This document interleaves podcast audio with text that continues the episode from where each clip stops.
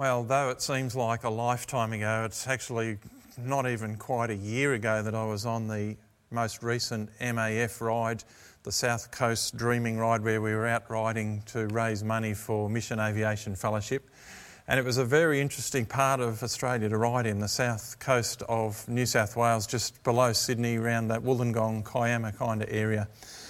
I'd never been there before, I wasn't familiar with the area, but it was geographically quite uh, stunning in terms of the layout of the land. We were staying down on the beach, and each day we would get on our kit, have our breakfast, and then ride up into the hinterland. And there were occasions as we left the lowlands, as we left sea level, we would ride through the foothills, and you would sort of look at some of the hills coming and wonder how are you going to overcome them. And then as you kind of got closer to the escarpment, and there's some very spectacular escarpments around that area, just cliffs that rise up from the valleys, we'd be riding along, and I'd be wondering, because I was unfamiliar with the place, how are we ever going to get to the top of that? There was no obvious way the road seemed to go, and it was a, a, a hurdle of insurmountable proportions. And it was going to take something really, really significant, something quite astonishing to actually be able to go from the bottom to the top. And something astonishing did happen. Well, actually, two astonishing things happened. First of all, years ago, some very, very clever civil engineers mapped out a way of uh, uh, building a road from the bottom to the top. And some of those passes, like Jamberoo Pass or Macquarie Pass, wind their way up the hills. That's the first astonishing thing that happened. The second astonishing thing happened that happened was that we actually, who were looking at this massive uh, impenetrable barrier, actually were able to ride our bikes from the bottom to the top and didn't die in the process. Uh, more likely to die in the process of coming down, actually, just between you and me. Much fun coming down, not much fun going up. Now, the book of Acts that we've been looking at over these past few months actually lays out before us the growth and expansion of the church. And in the same way as we looked at some of those barriers to getting to the top of the escarpment, there were some barriers to the expansion of the gospel that the book of Acts describes being overcome. If you go back to Acts chapter 1, for instance, chapter 1, verse 8, if you want to flick back there and have a look, uh, you'll see in Acts chapter 1, Jesus promised his disciples that they would receive power when the Holy Spirit came and that they would be his witnesses in Jerusalem very familiar with Jerusalem, in Judea and Samaria, and then to the ends of the earth. But for that to happen, there needed to be some significant barriers or hurdles overcome. We saw in chapter 2 through to chapter 5 the church in Jerusalem burst open and, and grew exponentially. And why was that? Well, it was because of the faithful witness of the apostles and the disciples and the empowering of God's Spirit that just drew people to the church, and the church exploded. But then, of course, there came persecution. Acts chapter 5, we see, uh, Acts chapter 6 rather, we see Stephen making the argument that this temple that was sacrosanct, this place of significant religious importance to the Jewish people, was no longer necessary for the worship of God and there was persecution that broke out as a result of this shift in thinking. And uh, we saw in chapter 8 how, as a result of the persecution, the gospel was actually carried over the next barrier, the barrier of how it was going to go to Samaria. And Philip went to Samaria, and we heard that story. But there was still one massive barrier to overcome, and that is how was the gospel going to go to the ends of the earth? Because the ends of the earth was the Gentile world. And to the Jewish mind, that was an enormous barrier. Because up to this point, the Jewish, uh, sorry, the, the gospel, the Christian church, the, the way as the Christians were known, was very much a Jewish thing. It is very much populated by Jewish people. And as we know from the Gospels, from Matthew, Mark, Luke, and John, there was a deeply entrenched uh, resistance or a deeply entrenched prejudice, that's the better word, between the Jew and the Gentile. And that had to be overcome before Gentiles could be fully welcomed into the family of God on equal terms with the Jews before the church could truly become a multiracial, multi ethnic, multicultural, one bodied entity. And this question is such a big question, such a big issue. This issue was such an enormous barrier that if you have a look at Acts chapter 10 and chapter 11, verses 1 to 18, Luke, who wrote these words, actually recounts the story twice about how it was overcome. It's that important. Two times this story is told. For that reason, I'm just going to look at chapter 10 this morning. But if you have a look at chapter 10 and chapter 11, the story is actually told twice to emphasise just how significant the overcoming of this barrier actually was. If we go back to the Old Testament, uh, it's actually worth noting that this division, this separation, this segregation between the Jew and the Gentile was never what God intended at the first place. It was not part of God's original plan. If you go back into the Old Testament, you'll actually read oracles against the nations. Now, of course, there were nations that came up against Israel and fought against God's people, and there are words of prophecy, words of judgment against those nations.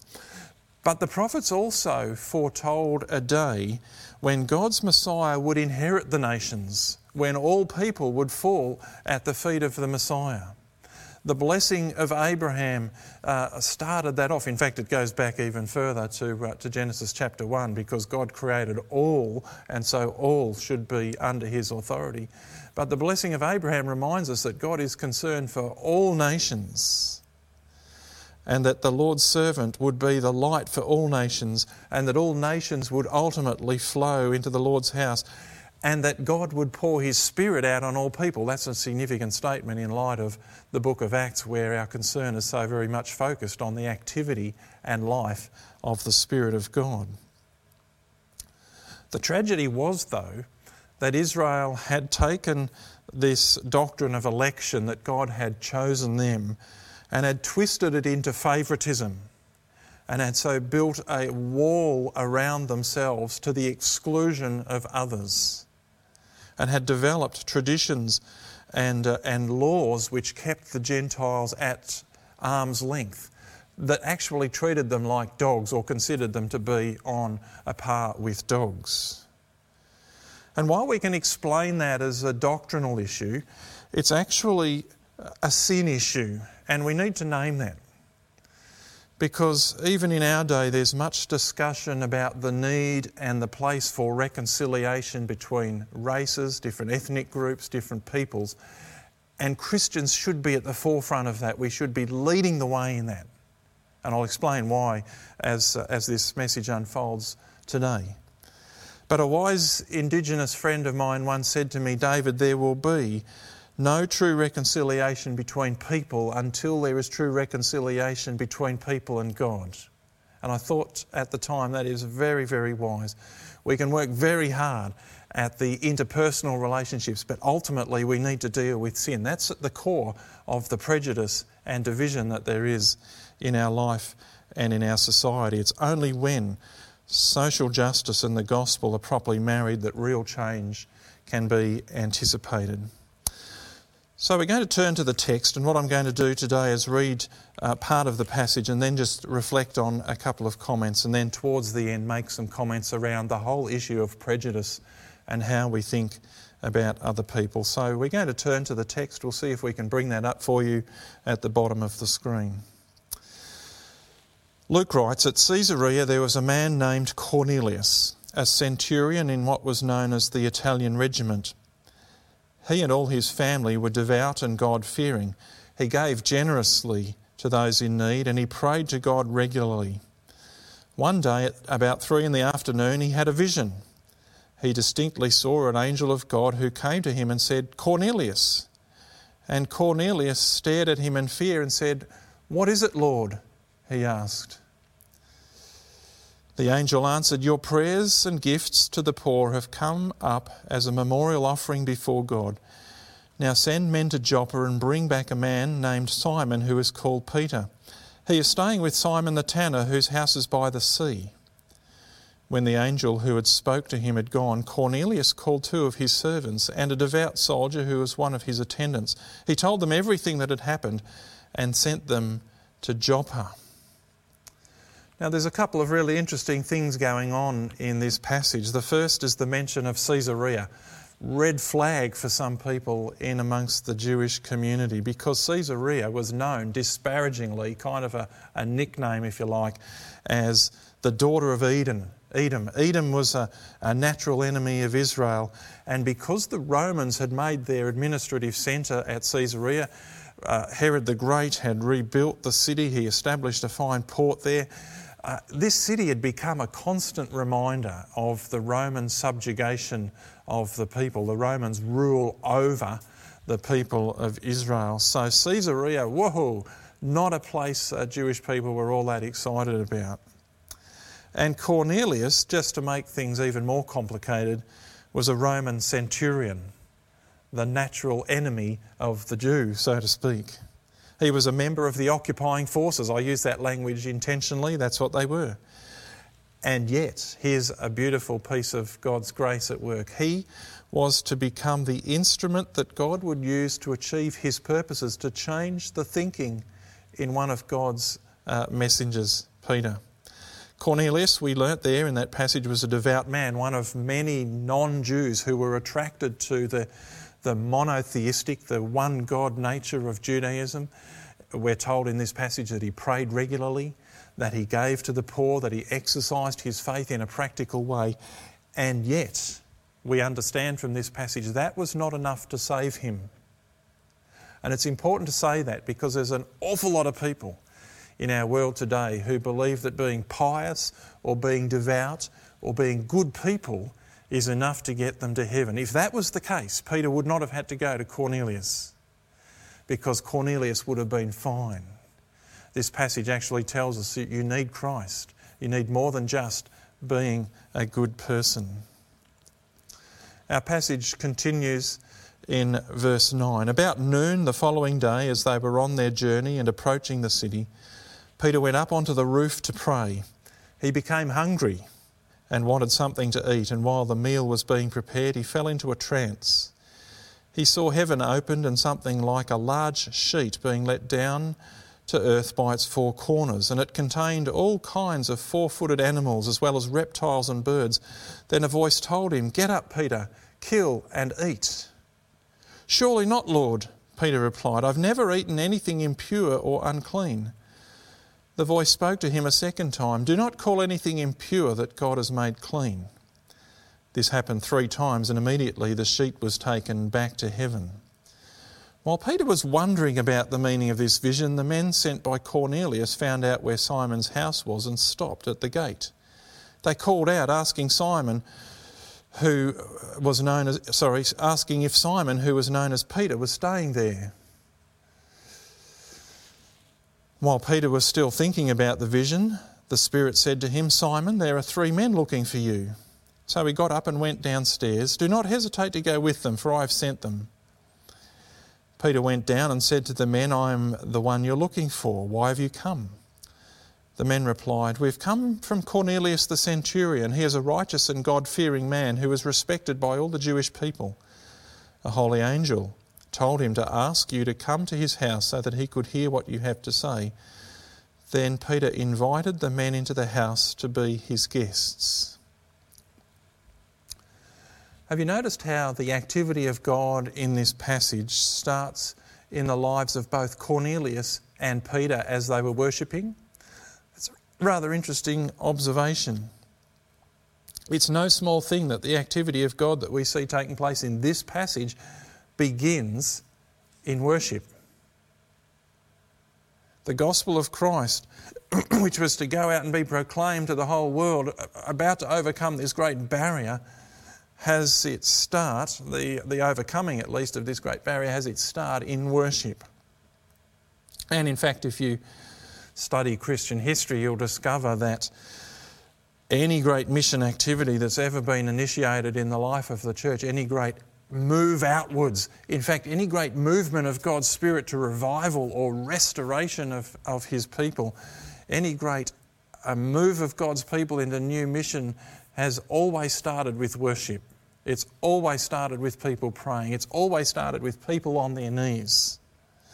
And at a personal level, if your walk with God has grown tired or your passion to do His will has grown dull, worship's a great place to start. And we should also notice in this passage the significance of Peter, who was actually already staying with Simon, Simon the tanner. Simon the tanner was a Jewish guy who worked with animal skins, and so, from a Jewish perspective, would have been considered uh, outcast.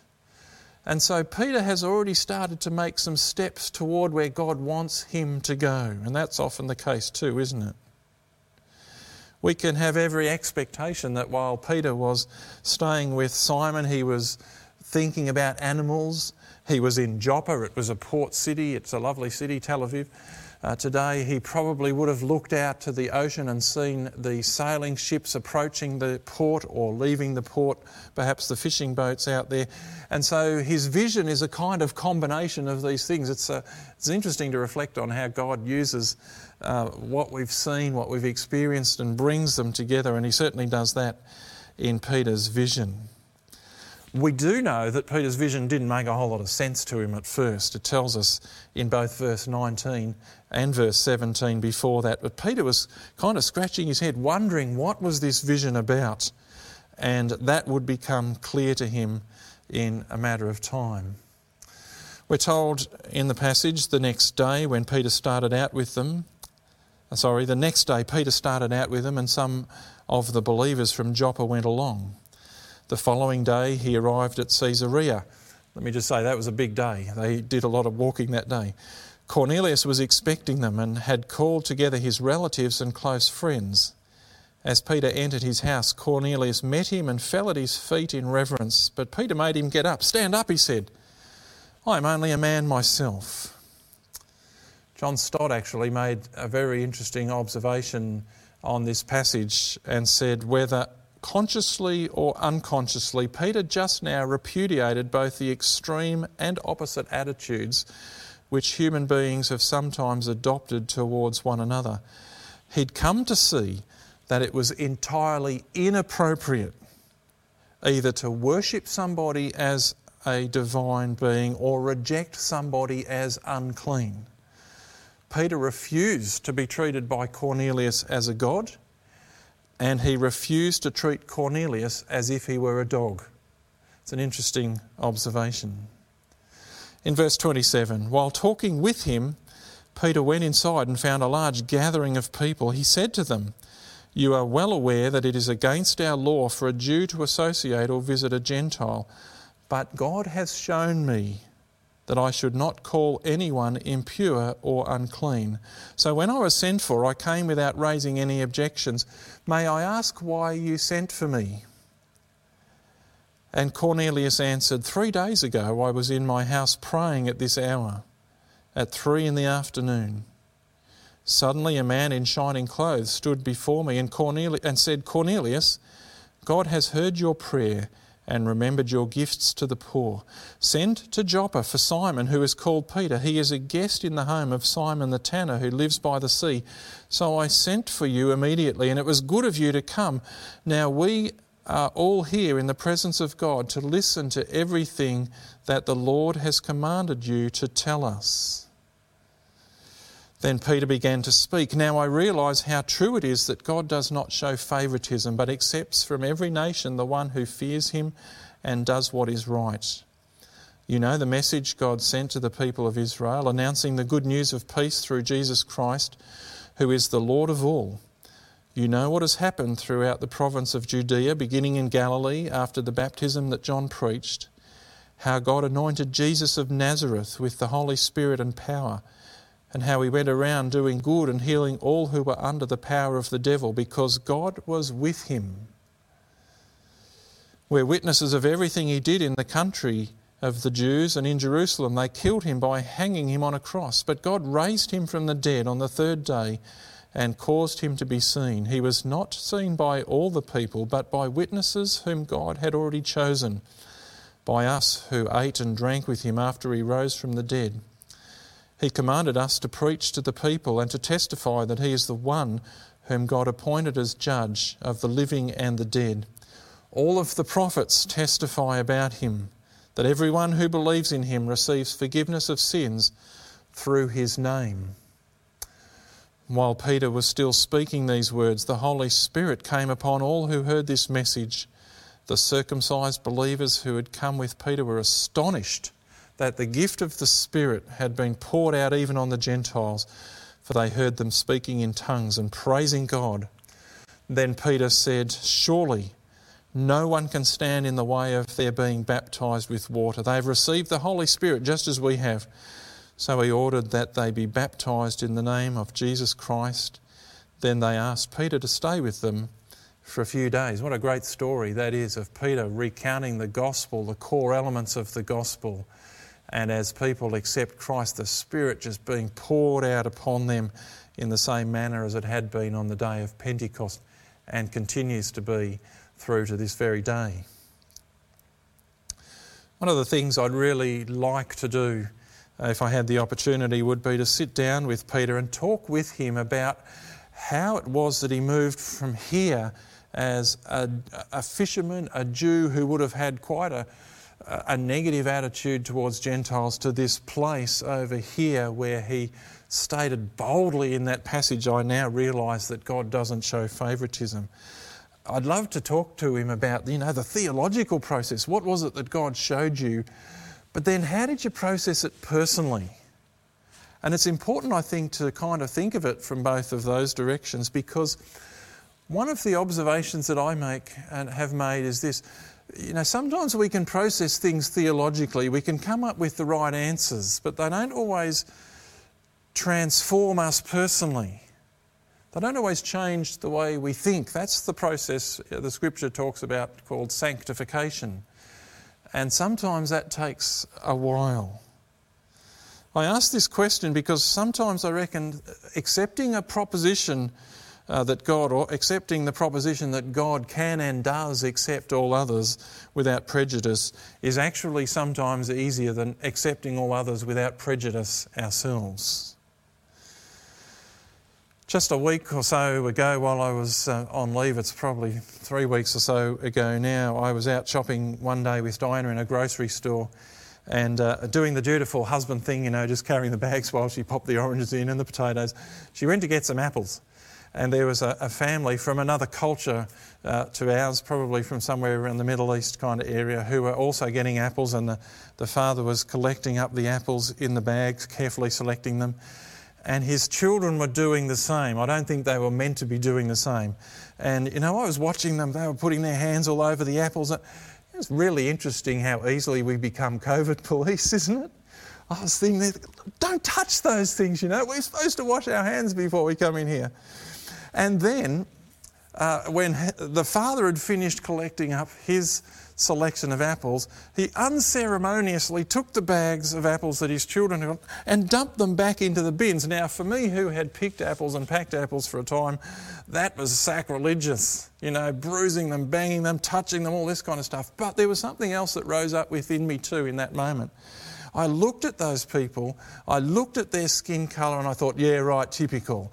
And then in that moment, it was as though God spoke to me and said, Where did that come from? I tell you this story with some embarrassment because I'm not proud of the fact that it did come and, and that I looked upon the colour of their skin as a measure of judgment. I've worked very, very hard over the years to try and be a person that'll treat all others equally, both in work context, in recreational context, in a personal environment. I've tried to live out the reality uh, that we see here in Acts chapter 10, but there's something inside me still. A prejudice that rose up in that moment that I had probably not recognised. Something in my subconscious, something that I'm not proud of, something that I was convicted about, something I needed to deal about something that I reckon a lot of us actually have because I suspect that prejudice is amongst one of the last parts of our character to be sanctified. And it can sit down there in the midst of our uh, being and cogitate away and we're not even aware of it until that sort of pops out in one of those moments. It's something that can sit deeply in our psyche, more deeply than we're prepared to admit. And it's possibly, as I say, amongst one of the more difficult areas to sanctify properly in our lives. It's an area that God's light needs to be shone on, though. And I invite you, even in this space, just to think about that. You know, have you ever been in that kind of a place? I've kind of put myself out there a bit this morning by even telling you that story. I'm not proud of it. I'm, uh, I'm ashamed that I even thought like that. But it was there. And I wonder whether it happens, you know, uh, whether it's race or the way I treat someone of the opposite sex or somebody who's older than I am or younger than I am. You know, these prejudices that we hold on to, they're real, aren't they? And they inform us. We talk about, uh, you know, sometimes they're born from our experiences. We've had experience with someone of this age or this, this nationality, and so that informs us. Uh, you know, how that goes. Um, old people are always grumpy, aren't they? Or um, you've got issues with men. Well, men are always like that. Or um, people from that country always behave in that way. Whatever the stereotype or the prejudice might be, uh, experience can and experience does inform us, but sometimes that lurks in the darkest recesses of our soul, silently informing our attitudes, but we don't question it. And we don't let the light of the gospel shine on that. And that's what must have happened to Peter. The light of the gospel shone so brightly into his thinking that it transformed his thinking, and that's what we need, isn't it? In 2 Corinthians chapter 5 verse 14 to 16, Paul reflected on the love of Christ, uh, expressed in the fact that Christ died for all people. And Paul said these words From now on, we regard nobody from a worldly point of view. Even though we once regarded Christ in this way, now we no longer do so. And what this means, practically speaking, is we no longer look at people in the way we used to do. We no longer use that worldly lens that we applied. As Christians, we are called to look at people quite differently. Not sometimes in the manner in which the unregenerate parts of our heart might want us to do. Falling into the trap of uh, judging others or being prejudicial towards other people, making judgments on the basis of their age or their sex or the kind of clothes they wear or their gender or whatever it might be, uh, actually uh, perverts the power of the gospel. It effectively reduces the power of the atonement of Christ. It takes away the power of what God has done. It undermines faithful preaching. And it reduces our capacity to uh, share the gospel with people of all nations, uh, all types of people, even. To put simply, to hold on to prejudice on the basis of age or sex or race or whatever it might be makes it impossible to rightly live or present the gospel of Christ. That's a staggeringly significant statement. When I was in my 20s, I had an experience that I've never forgotten. I had a friend who was an officer at a youth training facility, a, a, facility that, well, basically was a prison for young men between, say, 16, 21 years of age who'd gone far enough through the, the system to make incarceration the next logical step in their criminal recidivism. Some of them, uh, look, some of them probably done okay in life, some of them may not have. Uh, but it was a look. It was a weird experience. Let me tell you, a very strange experience going through behind the lock gates, and uh, and interacting with these guys who were basically my age. I was actually there to help them with some fitness training back in the days when I could run uh, run reasonably fast, and uh, we trained them over a period of some months, um, and then rather curiously, on one occasion they went out on an excursion. They were, they'd made up a football team actually, and uh, they, they were fit, so much so that three or four of them decided to do a runner and yeah, basically didn't escape and ran. And I thought, oh my, maybe I'm a little bit complicit in this. Am I guilty of facilitating their escape because I helped train them uh, and help them reach a high level of fitness? This particular day, we were inside the facility, and my friend said to me, Oh, we'll stay and have lunch. And then he just cut me loose. He said, Oh, you go off over there, you know, get some lunch from the line up, you take the tray up, and then just go and sit with these guys. Well, I've got to tell you, know, my life up to that point had been very sheltered. And here I was with these guys whose lives were just so totally different to mine. And I didn't know what to say. When I was with my mate, I kind of got a bit of an idea, and when I had a role. But now, in a social context, what do you talk about? what do you talk about in terms of what your life is like and what my life is like? Uh, what's acceptable, what's not acceptable? It was an out there experience for me, and it was dead easy to pigeonhole them, to make assumptions about them, to look at them and judge them, and in some ways just want to get out of there as fast as I could. And I had to recognise that even there, there were some deep prejudices that I carried into that place. And if I was going to minister effectively to them, I needed to deal with those things. Now, that's an extreme example.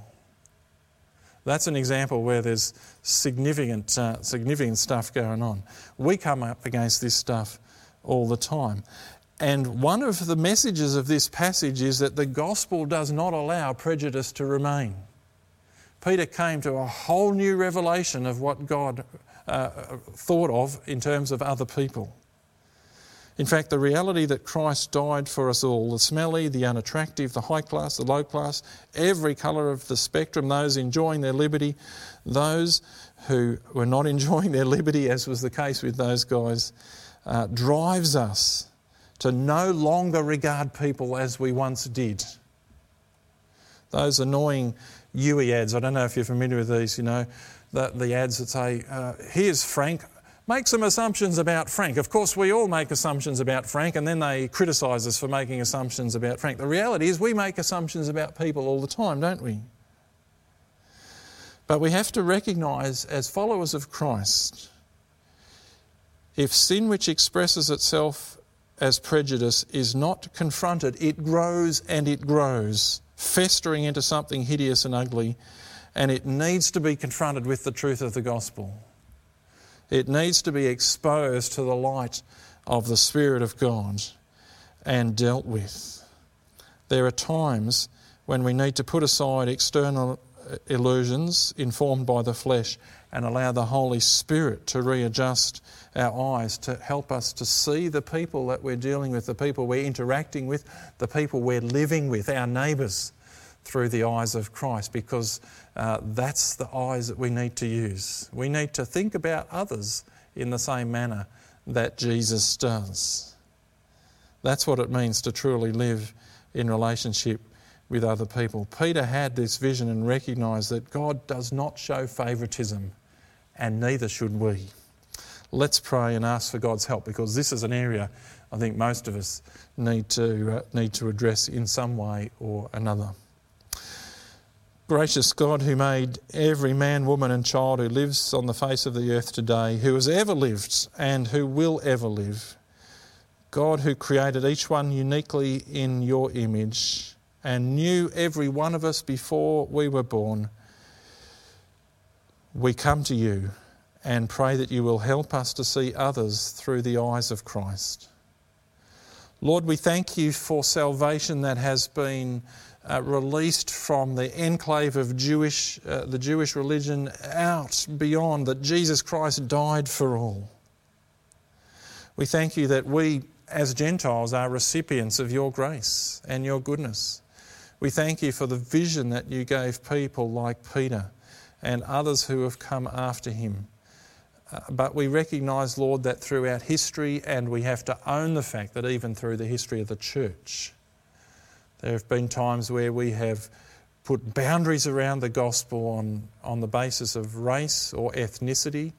We have put boundaries around the gospel on the basis of sex, of gender. And Lord God, we are sorry that in doing that we have, uh, we have corrupted your gospel.